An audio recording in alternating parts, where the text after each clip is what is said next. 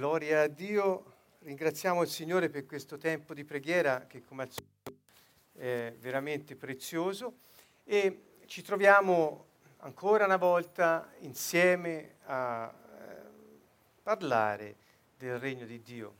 È un parlare ancora una volta insieme a parlare del Regno di Dio. È un parlare, che offre a tutti insieme una riflessione su quelle che sono le parole che Gesù ci ha detto nel quadro grande.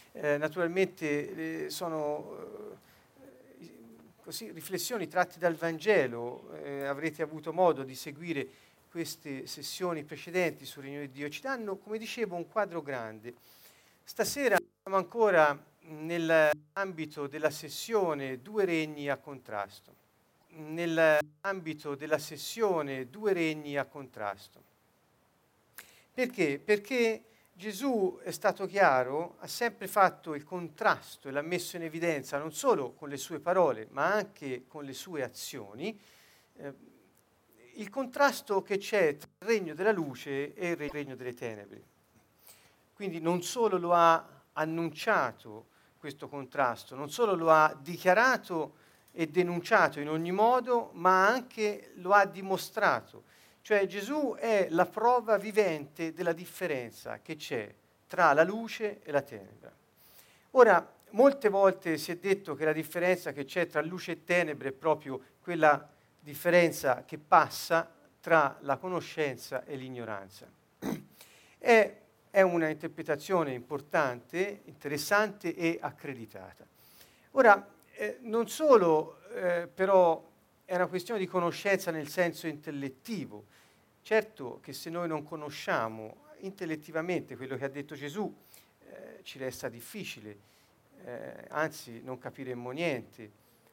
Paolo stesso spiega che quando parliamo nell'assemblea tra di noi è bene parlare nella lingua, nella lingua che abbiamo in comune e farsi capire, perché dobbiamo capire quello che diciamo.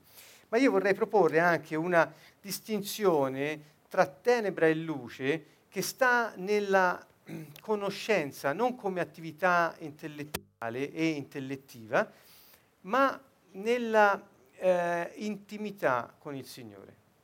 L'ho già ripetuto, questa cosa l'ho proposta come tema di interpretazione e la voglio riproporre anche questa sera. Man mano che andiamo avanti, lo voglio dire per tanti che sono all'ascolto e che rivedono questi filmati, ecco, ci sentiamo molto in evoluzione, nel senso che via via che approfondiamo i temi, via via che si fa sempre più chiaro. Quindi ecco, vorrei anche apprezzare questa cosa che nel parlarne insieme e nel trovarci insieme a esaminare quelle che sono le scritture in relazione alla vita che poi ogni giorno abbiamo, ci si fa sempre più chiaro il senso semplice e profondo del messaggio di Gesù. E appunto per questo, dico, in questo percorso evolutivo, proprio il concetto di conoscenza anche nel nostro cuore è passato da una conoscenza intellettiva, cioè capire con la mente, con la parte razionale della nostra mente, è passato a un concetto di intimità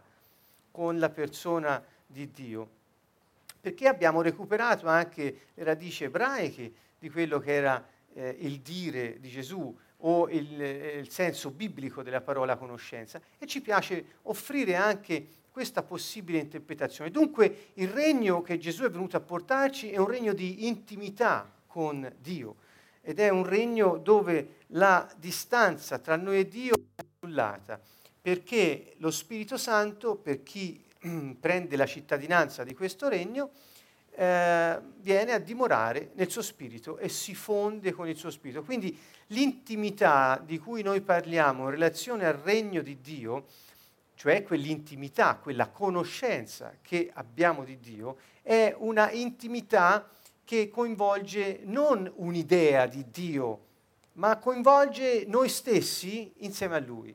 Ecco, la novità che vorrei dire, che troviamo nel Vangelo e poi in quello che è successo dopo, è proprio questa. Cioè Gesù apre la porta, apre la strada, lui dice io sono la porta, insomma da me si passa e su di me si cammina, attraverso la quale Dio viene a dimorare dentro di voi. E questo è qualcosa che apre la porta alla reciprocità nella intimità. Ho scoperto che non si può essere intimi a qualcuno se anche l'altro non accetta questa intimità in qualche modo e la corrisponde. Questo fa parte della relazione. Dunque, così Dio ci propone la sua vicinanza, la sua infusione nel nostro nucleo più interno, lo spirito, ma della nostra persona, ma ci chiede anche, diciamo, una reciprocità di relazione, e cioè ci chiede di amarlo, non ce lo impone, ma ce lo chiede, perché ci offre per primo l'amore. Quindi lui è colui che apre la strada alla relazione intima nella reciprocità di un amore gratuito. Questo è quello che io colgo in questa parola regno di luce, che non è solo la rivelazione, la conoscenza anche spirituale, intuitiva di una cosa, sicuramente c'è tutto questo, ma è anche quella intimità profonda che abbiamo col Signore. Dunque, ecco che se noi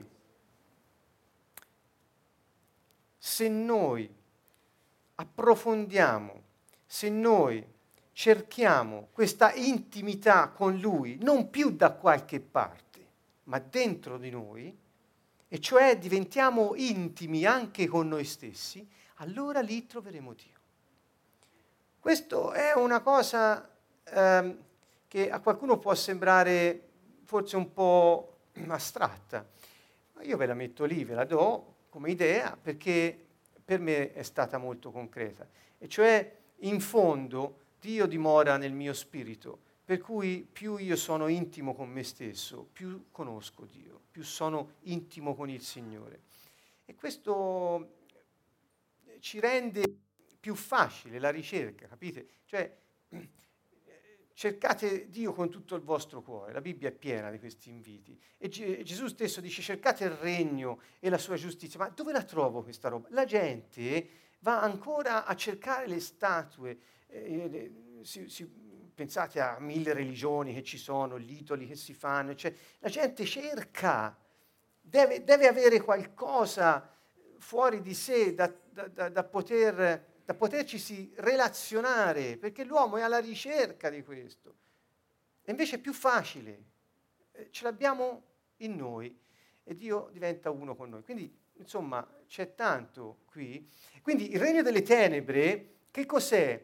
È la distanza da Dio, la non intimità con Lui. E questo, insomma, ecco che quando io ho detto questo, se sono familiare con me stesso, vicino alla mia identità, e lì scopro che la mia identità è Dio stesso in me, ma come faccio a non seguire quell'istinto naturale? Lo chiamo istinto naturale, non è un istinto, è quella propensione naturale ad obbedire alla sua legge, che non è un'obbedienza, ma è un atto d'amore in se stesso. Se io scopro che Lui si è fuso con me, come faccio a non seguirlo? Perché non seguire Lui vorrebbe dire non seguire me. Ora spero di non crearvi confusione in questo, ma è profonda questa cosa, è profonda per me, io ve la propongo. E quindi se io non seguo Lui, non seguo me, e quindi avrò una vita doppia, cioè io sarò non più me stesso, secondo quello che Lui aveva previsto, ma sarò qualcos'altro che non è mai stato previsto e che via via viene inventato lungo la strada. Ecco com'è che si scivola in queste vite strane, fatte di pregiudizi, fatte di convinzioni, di sopravvivenza, fatte di tentativi di manipolazione, per stare a galla, perché non è quella la nostra vita, non siamo noi. E quando Paolo dice, io ho capito, dice, io sono stato crocifisso con il Messia, cioè Paolo ha capito perfettamente, dice, io non vivo più, cioè quando lui è morto al peccato, io sono morto. Questo è il mistero della croce. Gesù ci ha rappresentati tutti e noi eravamo in Lui quando morì su quella croce. Quindi Lui dice, io ho capito, nei confronti del peccato, nei confronti della distanza da Dio, della tenebra, io sono morto e quindi non sono più schiavo del peccato, perché nessuno che è morto può più servire ad alcun altro. Quindi dice, io sono stato crocifisso con Lui e non sono più io che vivo, ma è Gesù Cristo che vive in me. Questo non vuol dire che Lui delega la sua vita rimanendo passivo, non vuol dire che cerca da qualche altra parte, ma Lui vuol dire che Lui, Cristo, il Messia, è diventato la sua vita. E quindi Lui è uno con il suo spirito. E quindi quando vive Lui, vivo io in sostanza. Ecco, in altre parti, sempre nelle lettere, si legge Cristo o Messia, scegliete voi quello che vi piace di più, perché è la stessa cosa, la stessa parola tradotta in due lingue. Allora, Messia, vita mia. Messia, vita mia. Cioè, Lui è la nostra vita. Ma non ci sembri strano. Poi Lui ha detto, io sono la via, la verità, la vita. Chi a me ha la vita eterna. Cioè, Lui ci ha sempre fatto capire che Lui è la nostra vita. E quindi quando noi scegliamo di aderire al suo piano, Lui viene, il suo spirito, a dimorare in noi e quando viviamo, secondo questa nostra identità, è Lui che vive in noi in realtà. Quindi quando si dice che siamo stati trasferiti dal regno della luce, dal regno delle tenebre al regno della luce, vuol dire che siamo stati riammessi all'intimità con Dio, che siamo stati riammessi alla sua presenza e anzi di più, siamo stati riammessi ad essere uno con Lui. E questa è la cosa che più mi colpisce, questo concetto dell'intimità. Domenica avremo un seminario, qui parleremo di guarigione interiore, e uno dei concetti che svilupperemo sarà questo, la felicità dell'uomo sta nell'intimità con Dio.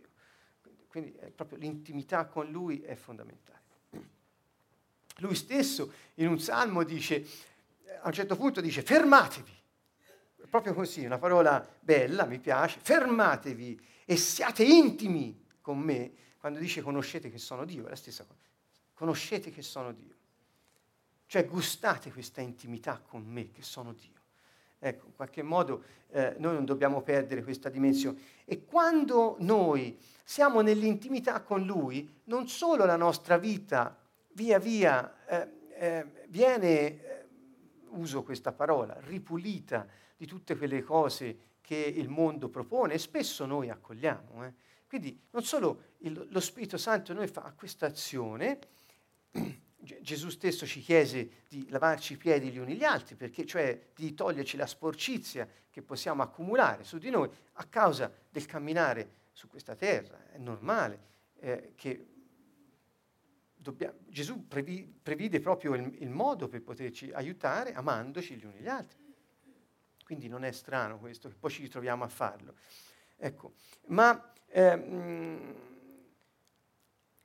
dunque conoscere Dio nella intimità vuol dire non cadere in quello che vedete alle mie spalle, per esempio.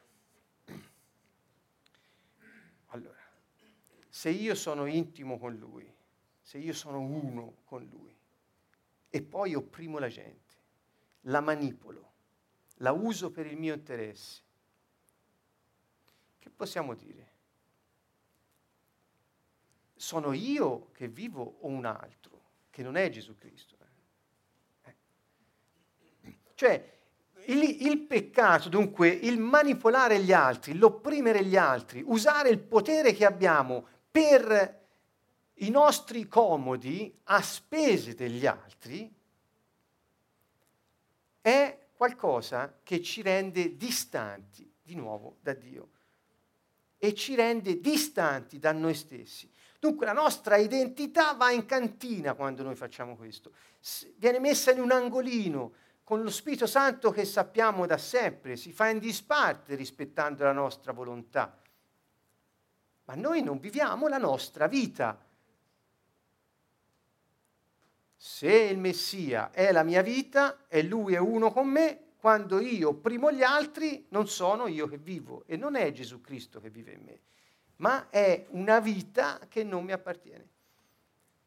In questo sta c'è un grosso inganno, è la tenebra proprio, è la tenebra che si fa avanti. Allora, torniamo ora dunque qui. Questa è una riflessione che volevo darvi perché è molto importante. Dunque non cercate a giro, non cercate da altre parti, in voi lo Spirito Santo dimora e dimora anche negli altri che hanno accolto Gesù il Messia, e quindi l'intimità con gli altri che hanno lo Spirito Santo ha un sapore particolare. E Gesù disse difatti, amatevi gli uni gli altri come io ho amato voi, da questo riconosceranno che siete miei discepoli. Da come? Da quanto vi amate. Quindi lui si riferiva ai suoi, perché sapeva che i suoi avrebbero avuto questa capacità di amarsi come lui, cioè, ma perché come lui? Cioè, perché abbiamo il suo spirito, lui vive in noi, è la nostra vita, e quindi come ha fatto lui possiamo fare noi.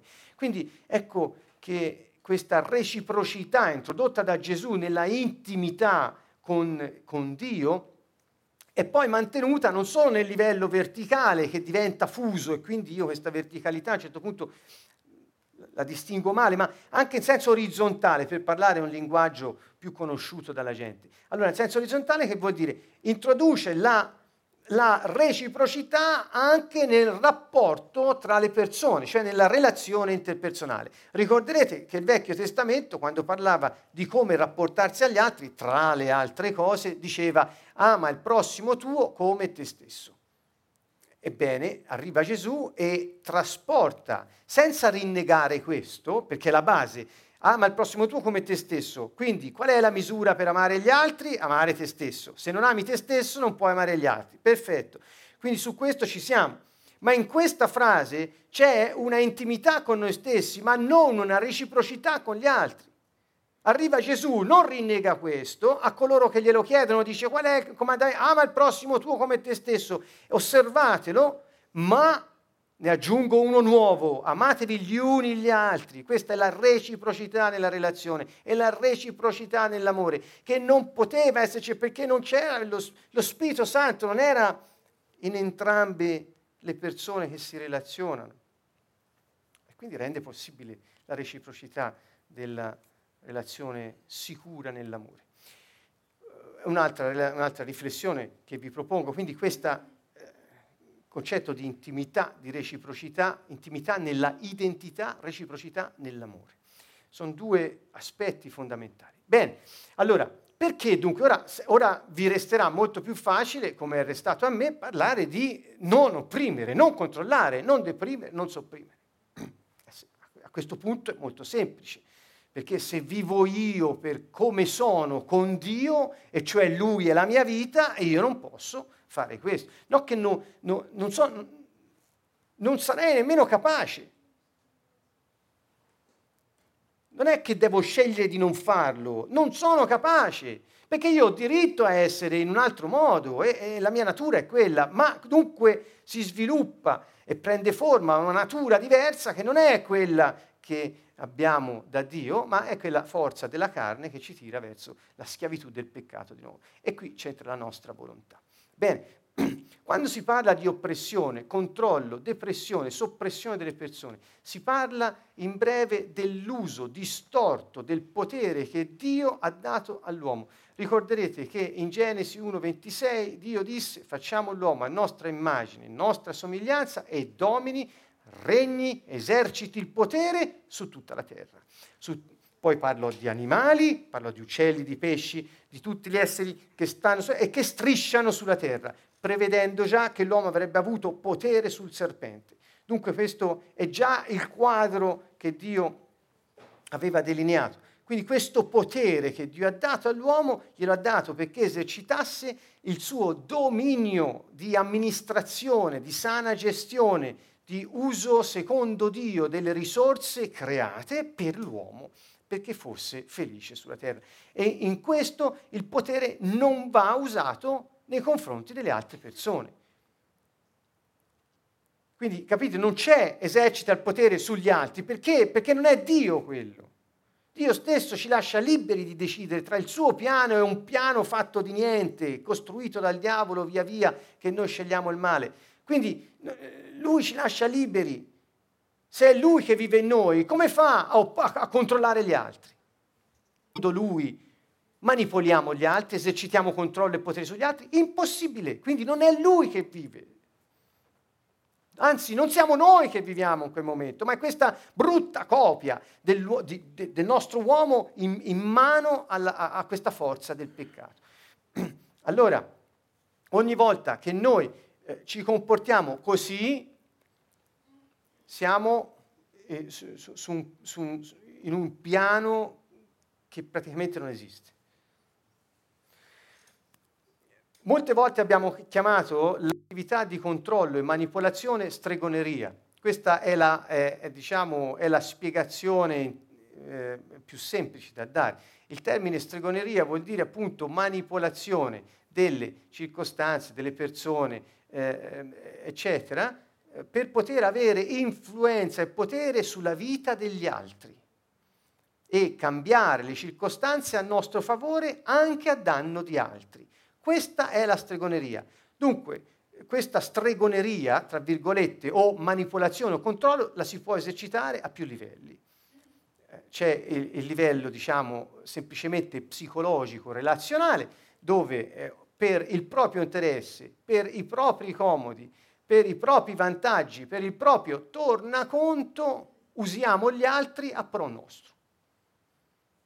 Questo è sul livello psicologico e sociale. Se poi andiamo sul livello spirituale, la stregoneria vuol dire fare comunione con spiriti maligni perché con la loro forza spirituale possiamo esercitare influenza, controllo, oppressione, manipolazione sugli altri per vantaggio nostro. È la stessa cosa. Allora, dico, il quadro è la stessa cosa, no? Allora, che vuol dire? Certo, la cosa più eclatante è la signorina che vuole conquistare il giovanotto e va dalla maga e fa l'incantesimo, opere di magia rossa, legando il cuore e i sentimenti della persona perché possa stare con lei. Ma questa è una pratica molto diffusa in Italia, va molto di moda, anzi è più praticata di quello che pensiate, e anche funziona. L'importante è che noi sappiamo riconoscere queste situazioni. E allora lo dico anche per chi non è di solito avvezzo a sentire queste cose e che fa queste cose quasi inconsapevolmente o perché l'ha sempre viste fare. Ecco, questa è una ricerca dell'esercizio del potere che per natura hai, ma lo eserciti in modo distorto, cioè lo eserciti sulle persone e non invece nella dignità che Dio ti ha dato quando ti ha creato. La differenza è questa, al di là del grado di male che si può provocare. Dunque, a chi piace stare sotto oppressione, sotto controllo, quando gli altri dirigono la nostra vita e noi ci facciamo... Io dico anche questo, quando siamo controllati, manipolati dagli altri, c'è sempre una scelta nostra di farsi manipolare. Quindi non dobbiamo mai cercare di vedere la cosa come se è sempre colpa degli altri. Ecco, questa è un'altra riflessione, un po' richiederebbe un po' di tempo, ma ora non è il caso, però ve la butto lì e vi dico che quando siamo manipolati è perché acconsentiamo ad essere manipolati. Quindi, che voglio dire? Che tutti noi abbiamo il potere di scegliere come dirigere la nostra vita. E quando invece crediamo di essere sotto il potere di altri è perché in fondo abbiamo rinunciato noi ad esercitare il nostro potere sulla nostra vita. Quindi, cari amici, invece di lamentarsi e vivere in un ruolo di vittima, io suggerisco di riscoprire le potenzialità che abbiamo, di vivere intimi con noi stessi nella nostra dignità e prendere le decisioni giuste per la nostra vita invece di cercare rapporti simbiotici con gli altri. Questi sono alcuni suggerimenti che forse ci fanno bene, anzi sono sicuro che ci fanno bene. Dunque,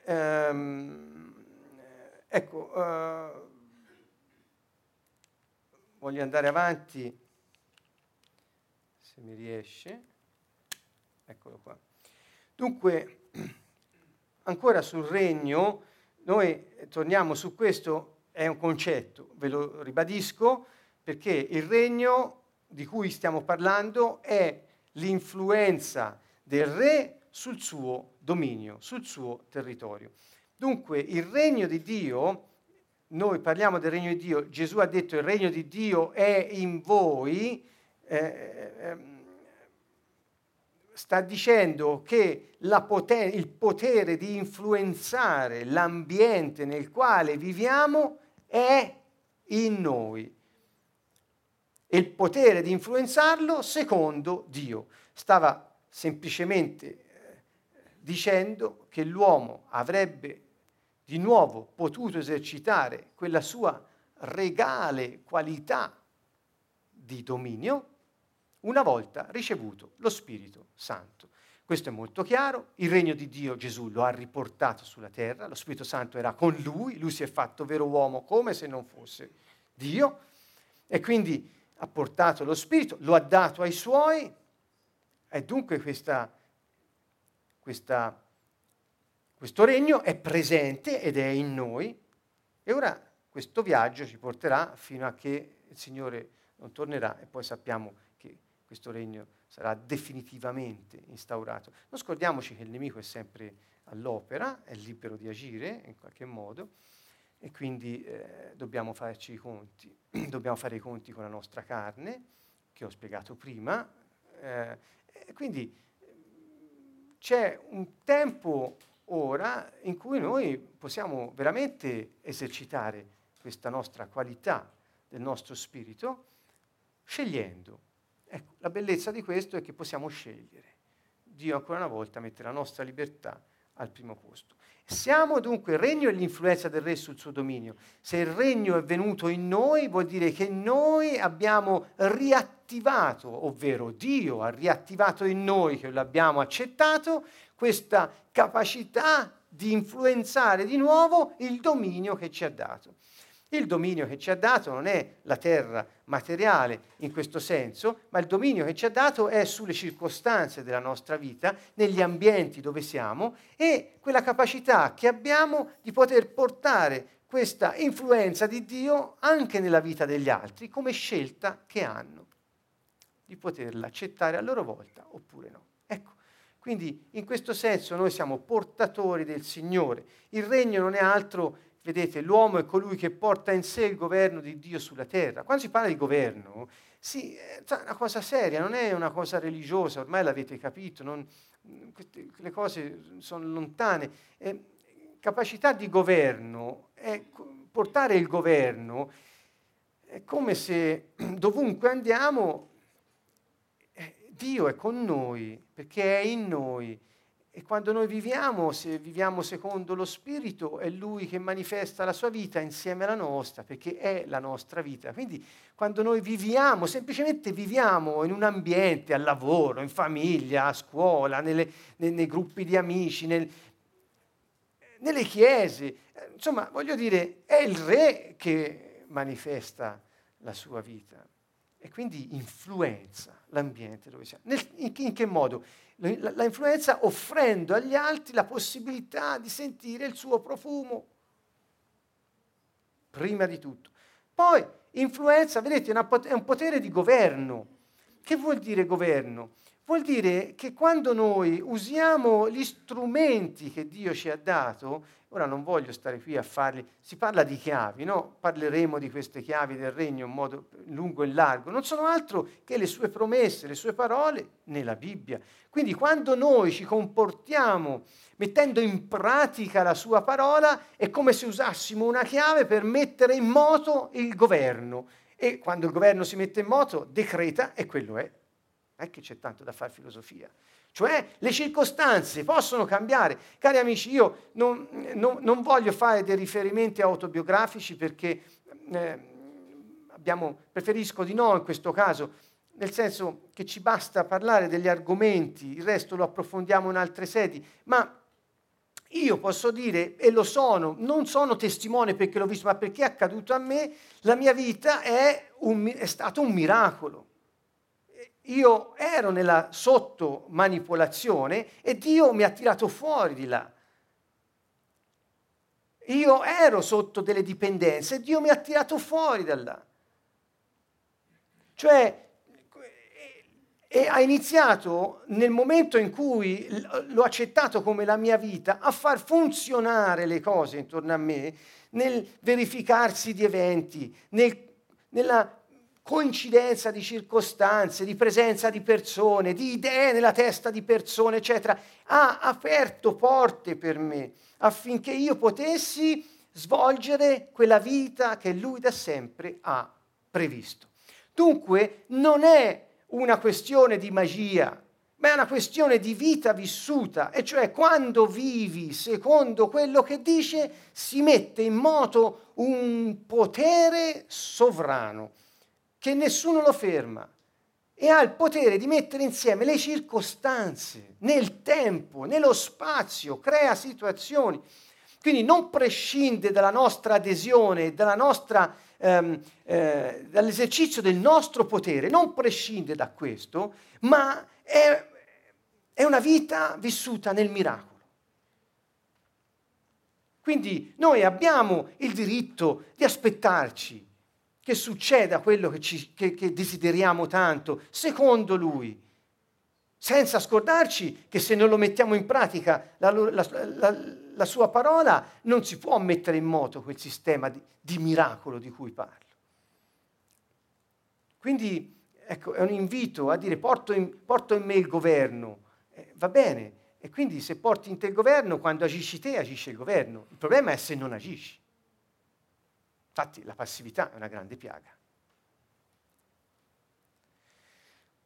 Passività favorita, lo devo dire e lo dico con spirito, passatemi la parola, di semplice disamina, così constatazione, passività molto favorita nella religione, quasi indotta, probabilmente inconsapevolmente, però è una condizione in cui diciamo la persona già tende di suo magari e si trova ad essere rinforzata in quello, e trovandosi rinforzata nella tendenza alla passività sviluppa relazioni simbiotiche e si aspetta che gli altri facciano per lui. E chiaramente anche se porta in sé il governo, voglio dire, ma non agisce, il governo aspetta, che deve fare? Ecco, ma è molto semplice, no? È proprio una visione proprio semplice.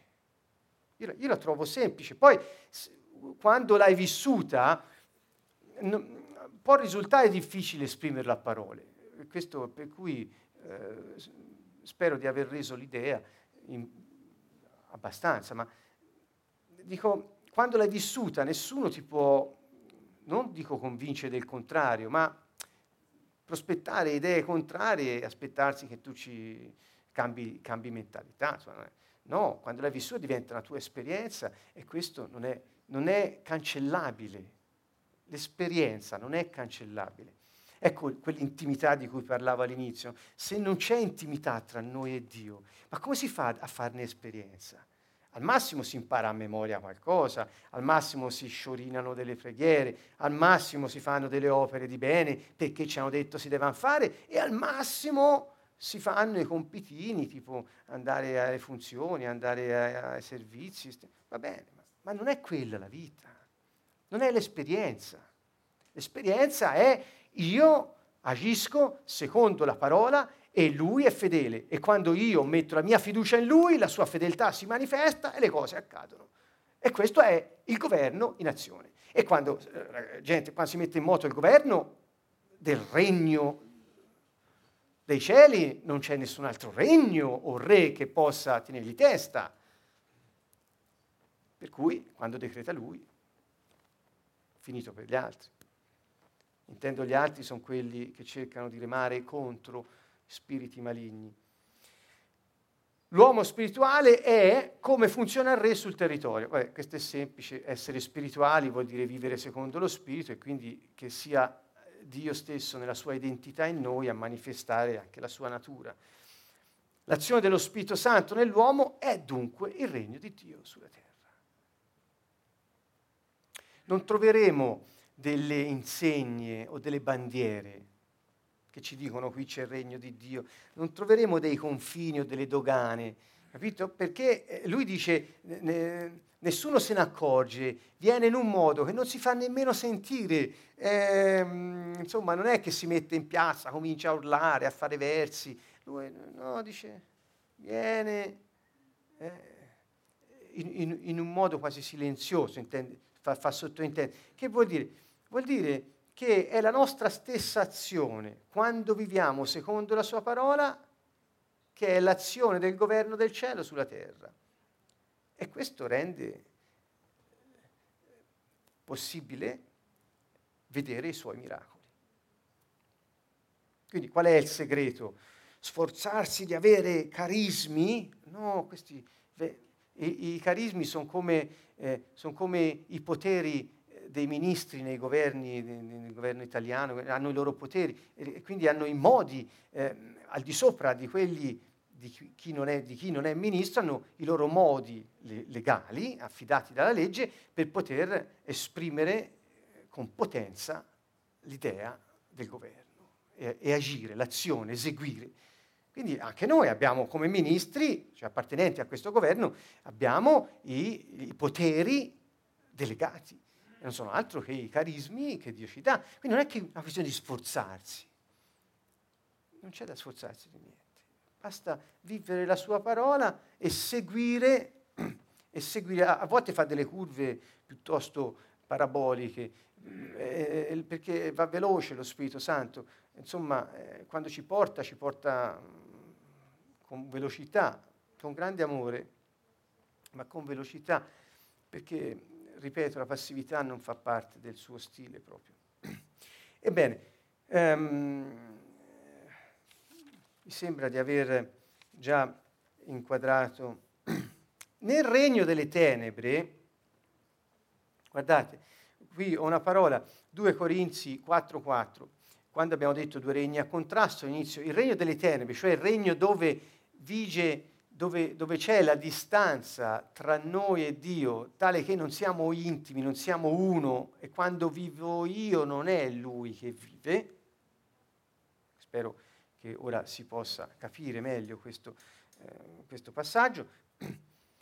Quel regno delle tenebre ha delle caratteristiche, e cioè è un dominio, prima di tutto è un dominio, ma non perché chi regna su quel dominio sia padrone di qualcosa, se non dell'ignoranza che abbiamo sulla intimità con Dio. Quindi per gli increduli, vedete, ora da un po' di tempo, grazie a Dio, noi cerchiamo sempre di sostituire alla parola fede la parola fiducia, perché abbiamo compreso bene il significato che aveva questa parola tradotta in greco con pistis, ma usata nel linguaggio biblico e ai tempi di Gesù. La parola fede è munach in ebraico, che appunto vuol dire fiducia fedele. Quindi un carattere di fiducia e di fedeltà, un atteggiamento di affidamento nel confidare con fedeltà, cioè aspettandosi che la reciprocità della fiducia si metta in atto. Ecco, insomma... Qui c'entra non solo quindi la fede in senso stretto, come abbiamo sempre, ma la speranza anche, perché la speranza è una forma di fiducia proiettata nel futuro. Allora, per gli increduli, non sarà tanto per gli increduli, ma anche per quelli che non hanno fiducia in Dio. Ecco, vedetela così, perché parlare di fede o fiducia cambia molto. È come se passasse da testa a cuore, è come se passasse da modo di pensare a atteggiamento e condizione del cuore. Perché nella fiducia, quindi per quelli che non hanno fiducia in Dio, ai quali il Dio di questo mondo ha accecato le menti, sta parlando del diavolo, ha accecato le ecco, acceca la mente affinché non vedano il Vangelo, cioè la buona notizia della gloria di Cristo, che è l'immagine di Dio. Quindi vedete, c'è questa idea della tenebra, questo accecare la mente, perché non si veda. Quindi c'è un'idea del vedere e un'idea del non vedere nella sfiducia verso Dio. Quindi, ancora una volta, vorrei dire che il più grande potere di Satana è sì ciò che non conosciamo, cioè la tenebra è il suo ambiente. Quindi ciò con cui non siamo intimi è il grande potere di Satana. E quindi la nostra non intimità con Dio è, diciamo, lo strumento preferito da lui per esercitare potere sulla nostra vita. Quando noi siamo in relazione con qualcuno e non abbiamo chiaro il concetto di intimità reciproca, che succede? Succede che la relazione si inceppa, la relazione si blocca, e si può generare un conflitto addirittura. C'è qualcosa, perché? Perché la mancanza di intimità favorisce la difesa, l'allontanamento, l'incomprensione, il conflitto o il disinteresse. Quindi la mancanza di intimità è il terreno su cui Satana esercita il suo potere. Il suo potere è la mancanza di intimità dell'uomo con se stesso, tra gli uomini e, ovviamente, è al primo posto, tra l'uomo e Dio. Questo è il suo terreno, questo è il suo potere, non ne ha altri. Quindi quanto più riesce a tenerci nelle tenebre, tanto più potere ha su di noi. Quanto più siamo nella luce, tanto meno potere ha su di noi.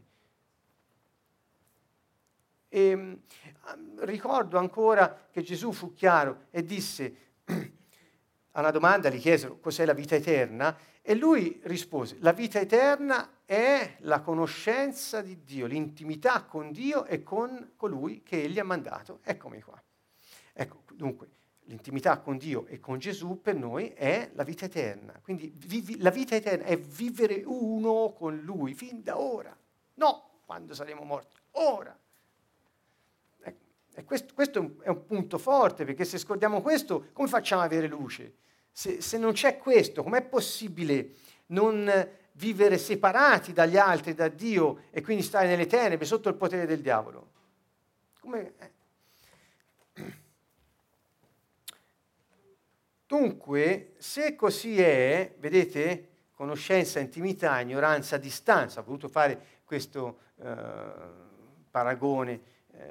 Sono riflessioni che offro, quindi fatene l'uso che volete. Sono convinto però che anche a chi non è vicino al Signore, magari incapperà in questo video, sono sicuro che susciterà quantomeno curiosità, perché parla della nostra vita, non parla di precetti religiosi. Quello che diciamo parla della nostra vita. E come vedete, quello che dico tra noi e Dio lo possiamo sempre vedere tra noi e gli altri. Quello che è riscontrabile nelle relazioni interpersonali tra di noi è un po' lo specchio di quella che è la nostra relazione con noi stessi e con Dio. Dunque, per questo, quando ne parliamo con ragion veduta, perché insomma la nostra vita la conosciamo. Ecco, Satana attaccò la luce in Eva e attacca sempre la conoscenza che hai da Dio, quella intimità che hai da Lui. Perché? Perché lui andò lì e la confuse facendogli dei ragionamenti strani, ma gli mise il dubbio che Dio non voleva il suo bene proibendogli di mangiare il frutto dell'albero della conoscenza del bene e del male, dell'intimità con il bene e il male. Ma in realtà Dio, disse Satana, il serpente, Dio ti ha detto così perché almeno tu non potessi diventare quella che sei. E quindi la mise in guardia nei confronti di Dio, facendoglielo vedere come un nemico che l'aveva raggirata e manipolata per uno scopo suo. Vedete, usa i suoi sistemi, la menzogna, la manipolazione. E quindi come effetto fu quello della distanza da Dio.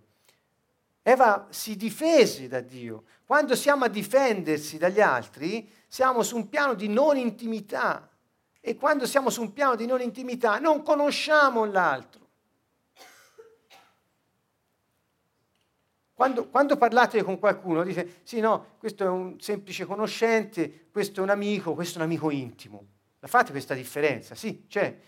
Che vuol dire amico intimo? Se gli diamo dei gradi di intensità di questa intimità, semplice conoscente, conoscente, amico, amico intimo, che vuol dire che l'intimità va al di là dell'amicizia, è qualcosa che ci consente di essere uno, di pensare nello stesso modo, di non doversi difendere dall'altro, perché l'altro è noi. Che poi mi difendo da me stesso? Evidentemente sì.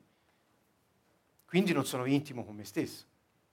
Ok, allora, visto questo, sappiamo che siccome Satana attaccò proprio quella intimità che Eva aveva con Dio, quella fiducia totale, che nemmeno, forse nemmeno aveva mai pensato, almeno non c'è traccia, no, nella scrittura di questo, nemmeno un barlume di dubbio su questo, la fiducia nell'intimità totale viene messa in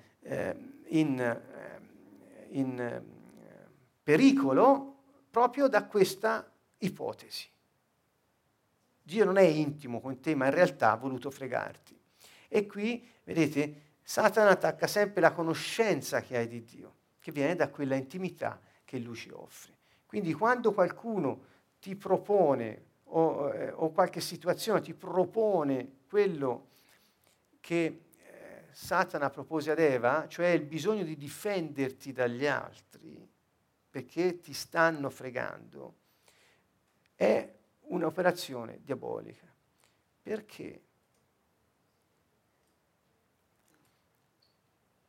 Chi vuole il tuo bene non ti proporrà di difenderti dagli altri, ma ti proporrà di attivare il potenziale che è in te per non farti manipolare.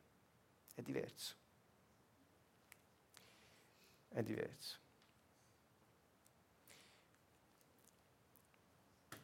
Chi ti mette in guardia dagli altri, raggirando le parole dell'altro, la vita dell'altro, facendotelo apparire come non è, per metterti sulla difensiva, non ti ama.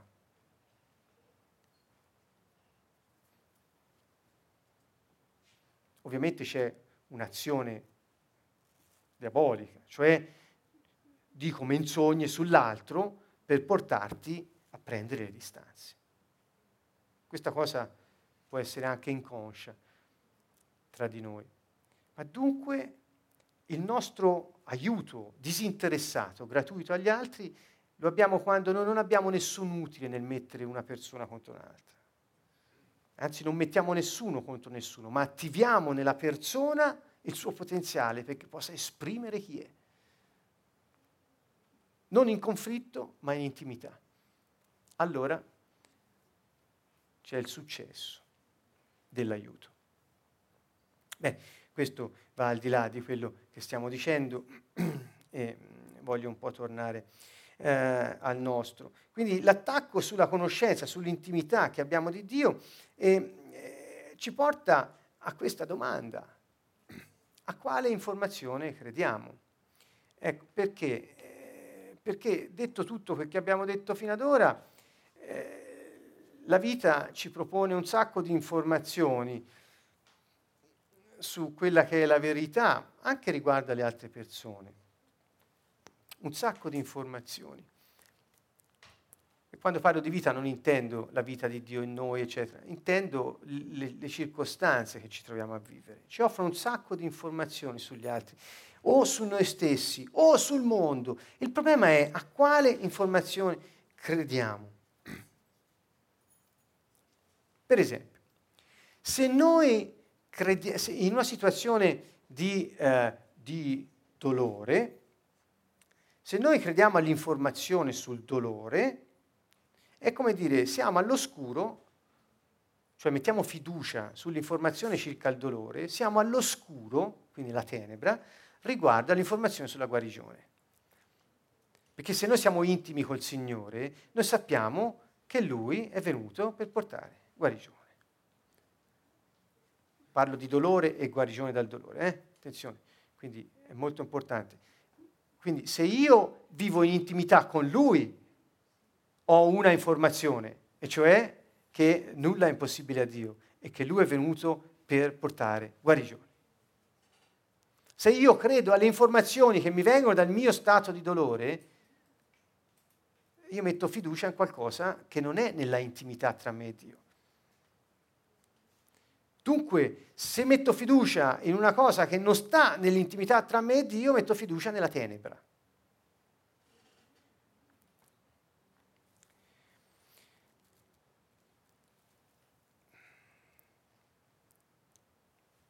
La parola di Dio cambia l'ignoranza in conoscenza e la tenebra in luce. Naturalmente, quando siamo intimi con il Signore, che cosa emerge in noi? Emerge in noi la sua parola. E quindi l'informazione di cui parlo è la sua parola. Il suo modo di essere, noi ce l'abbiamo dalla sua parola e ne facciamo esperienza grazie allo Spirito Santo.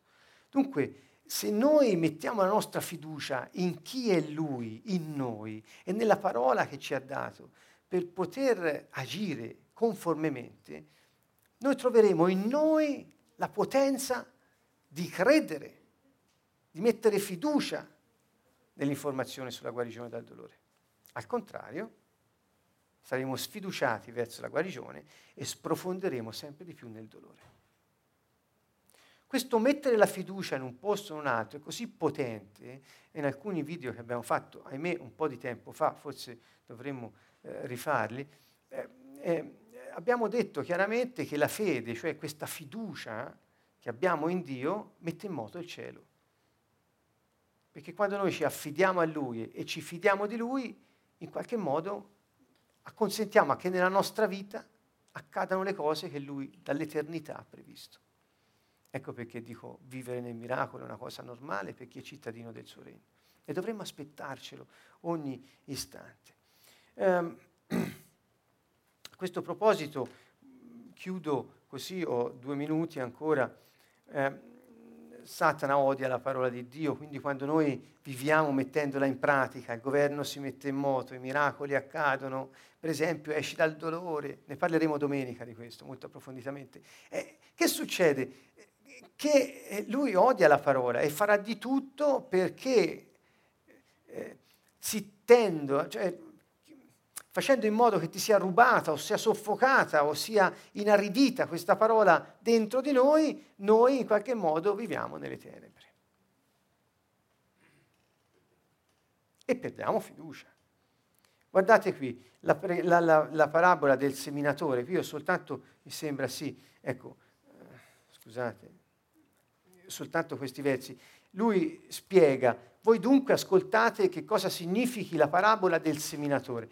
Tutte le volte che uno ode la parola del regno, il messaggio del regno, attenzione, messaggio del regno, guardate, sottolineate qui, mi diverto con questo, ecco, la parabola, tutte le volte che uno ode la parola del regno, va bene? Non un altro messaggio, ma il messaggio del regno, e non la comprende, viene il maligno e porta via il diavolo, e porta via quello che è stato seminato nel suo cuore.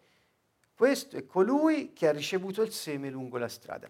Che fa il diavolo? Il diavolo sta ad aspettare che qualcuno riceva il messaggio del regno e non lo comprenda, cioè non lo trattenga in sé, ma sia come il suo cuore, come una strada dove tutti camminano, sia indurita dal percorso, che il seme non entra nella terra, come dire, la sua parola non diventa parte di noi, tanto da metterci fiducia, e quindi viene lì e se la ruba e se la porta via. In altri seguendo la parabola, ancora qui non ho riportato, ma dice Gesù che ci sono altri 2 casi in cui la parola è o soffocata dalle spine oppure è resa arida e non dà frutto perché il terreno era sassoso, non era adatto.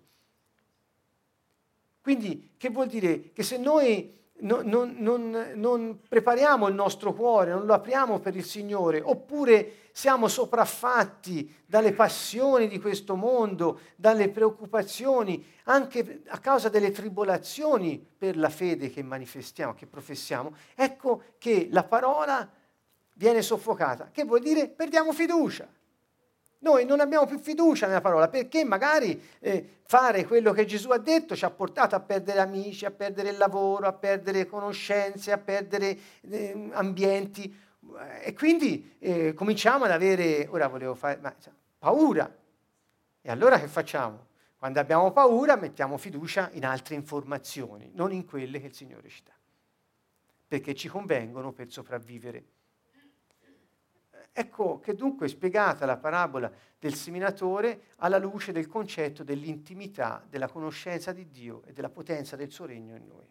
Allora, Chiudiamo così, mettiamo in pratica la sua parola, restiamo intimi con lui, non ci facciamo separare da lui, da nessuno e da niente. C'è infatti un passo molto bello che dice Paolo, scrive: chi ci separerà dunque dall'amore di Dio? Nella spada, nella nudità, nelle difficoltà, niente, la tribolazione, il dolore, la sofferenza, niente può separarci dall'amore di Dio. Dunque, che dire, questo potere del regno a contrasto con il regno di Dio è un potere perverso, manipolatorio, stregonesco, è un potere che si fonda sulla distanza che noi acconsentiamo a mettere tra noi e Dio. E più spostiamo la nostra fiducia dalle informazioni che Dio cala, mette dentro di noi attraverso la sua parola, e le informazioni che riceviamo dal mondo di tenebra, più noi sprofondiamo nelle tenebre. Anche se abbiamo conosciuto Dio, ma possiamo sempre deciderlo, sapete? Domani possiamo decidere di sprofondare nelle tenebre. Quindi per questo la Bibbia ci insegna a vigilare in ogni momento, ad attendere alla nostra salvezza ogni giorno. Cioè, gente, è una cosa che, siccome siamo liberi di decidere, tutti i giorni possiamo essere preda delle passioni, tutti i giorni possiamo essere preda di un cuore durito, tutti i giorni possiamo essere preda delle nostre paure di vivere la parola di Dio. Ma c'è anche un terreno buono, conclude il Signore, dice: c'è il terreno che dà frutto, e lo dà in vari gradi, in varie percentuali, a secondo di quanto è idoneo e buono. Quindi il terreno buono è il terreno che accoglie la parola, il messaggio del regno, e consente a questo messaggio, a questo seme, di dare frutto. Dunque, cari amici, lasciate che il seme che è stato seminato in voi, il messaggio del regno questa sera, dia frutto, e io mi auguro e spero che lo dia al 100%. Dice il Signore in questa parabola che lo dà in misure, in percentuali diverse, il 100% è il massimo, poi mi pare parli del 60, del 30, insomma ci sono varie... Vuol dire, ahimè, di tutti quelli che stiamo ascoltando, che siamo qui, che siete di là dal video, che ascolterete, ci sono delle persone che non la coglieranno. Ce ne sono alcune che lo lasceranno soffocare e ce ne sono altre che consentiranno a questo messaggio di stasera di essere inaridito e non dare frutto. Ma ce ne sono altre che consentiranno al seme di dare frutto. Se facciamo i 4 casi, c'è anche chi se lo fa rubare prima ancora che penetri nel terreno. È quello che dice Gesù, sono 4 casi, diciamo un 25% di possibilità che noi diamo frutto, perché lo scegliamo, c'è.